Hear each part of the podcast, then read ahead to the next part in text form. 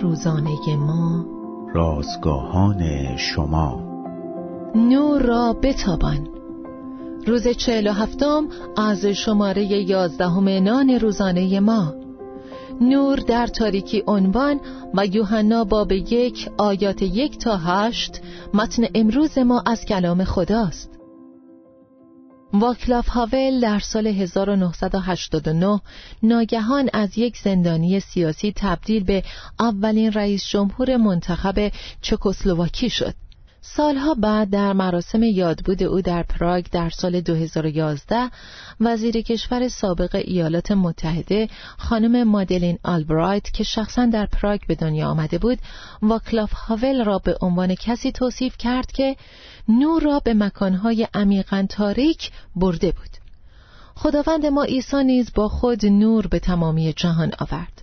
او در ازل نور را آفرید و آن را از تاریکی جدا کرد. بعدها عیسی با تولدش نور را وارد عرصه روحانی نمود. عیسی نور و حیاتی است که تاریکی نمی‌تواند بر آن غلبه یابد.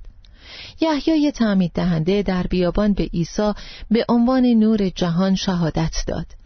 امروز ما نیز می توانیم همین کار را بکنیم. در واقع این همان کاری است که عیسی ما را معمور به انجامش کرد. بگذارید نور شما بر مردم بتابد تا اعمال نیکوی شما را دیده پدر شما را که در آسمان است تمجید نمایند در جهان امروز ما که اغلب جای نیکی و بدی با هم عوض شده است و راستی و ناراستی به جای هم گرفته می شوند مردم در زندگیشان به دنبال مسیر درست می گردند. باشد که ما نور مسیح را به این جهان بتابانیم